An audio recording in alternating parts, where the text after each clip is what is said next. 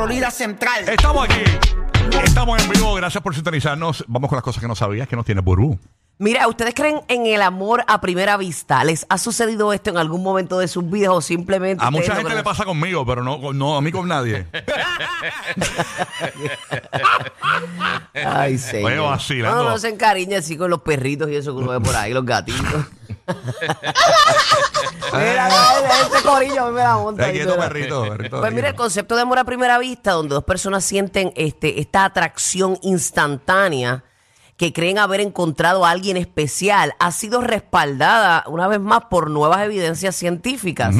Y esta investigación en los Países Bajos sugiere que el amor a primera vista es real y que la experiencia de amor a primera vista está asociada con, con la atracción física.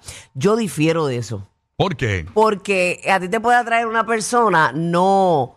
no, eh, eh, no sé, puede haber una magia envuelta que no tiene que ser el físico nada más. Pero si a primera vista quizás ni siquiera ha hablado con la persona. Esa- es, es que hay Pero yo cosas. creo, yo creo que hay una combinación de ambas cosas. Sí, o sea, sí, seguro. Tiene, te, te tiene que gustar eh, eh, ¿verdad? su personalidad y también físicamente la Pero persona. está bien, pero hay casos extremos que ni te gusta físicamente o no es tu prototipo. o sea, no es- no Pero es te engancha. pero te, te conectó con algo. Sí. Hubo algo de esa persona que conectó contigo.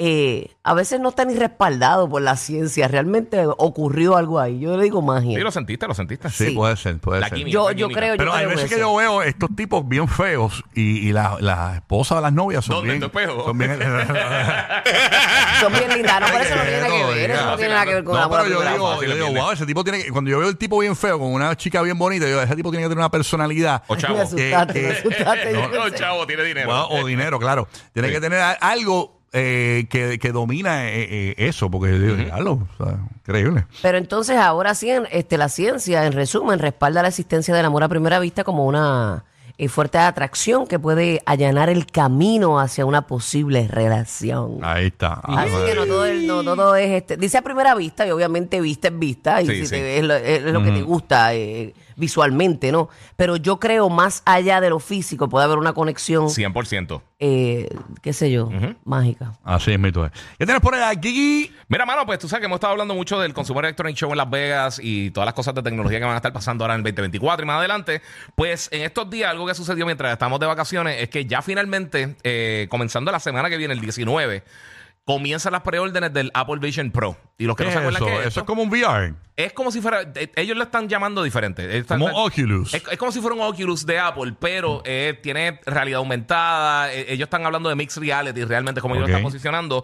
Eh, las preórdenes comienzan ese día, va a estar lanzando el 2 de febrero. Y entonces, para que tengan una idea, este dispositivo, pues. eh, lo que hace es que tú te lo pones y puedes ver contenido flotando así como tipo Minority Report Wow. o, o como la, Ah, la yo lo vi, de yo lo vi ayer flotando con los bulbos.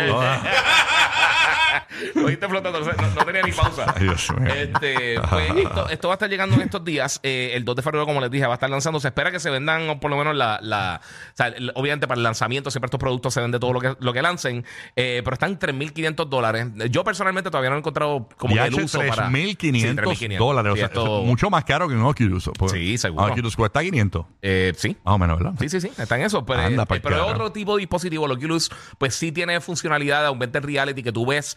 Eh, básicamente sobreimpone contenido en, en, en una ¿Qué mesa. tú- ¿Cuál es tu pronóstico de- del futuro de este producto? Eh, yo, yo a todo lo que a, a mí me gusta el VR. Yo pienso que el VR tiene, tiene mucho potencial, pero la realidad es que igual que pasó con los televisores 3D, a la que tú estás obligando al público, no obligando al público, pero a la que tú le estás posicionando al público que tienen que comprar algo caro para ellos probarlo, porque este tipo de cosas, a menos de que tú lo pruebes, realmente tú no, no, no hay manera de explicarlo. Y, y usted, usted se recuerda que yo me traje aquí el VR. Sí. eh, eh, que traje uno de los Claro. Oculus y entonces tú ves, o sea, explicarle a alguien, el, eh, eh, eh, pusimos un, como un como un demo que habían dinosaurios y esas cosas Ajá. y hasta que tú no explicas, mira, tú lo ves de tamaño real.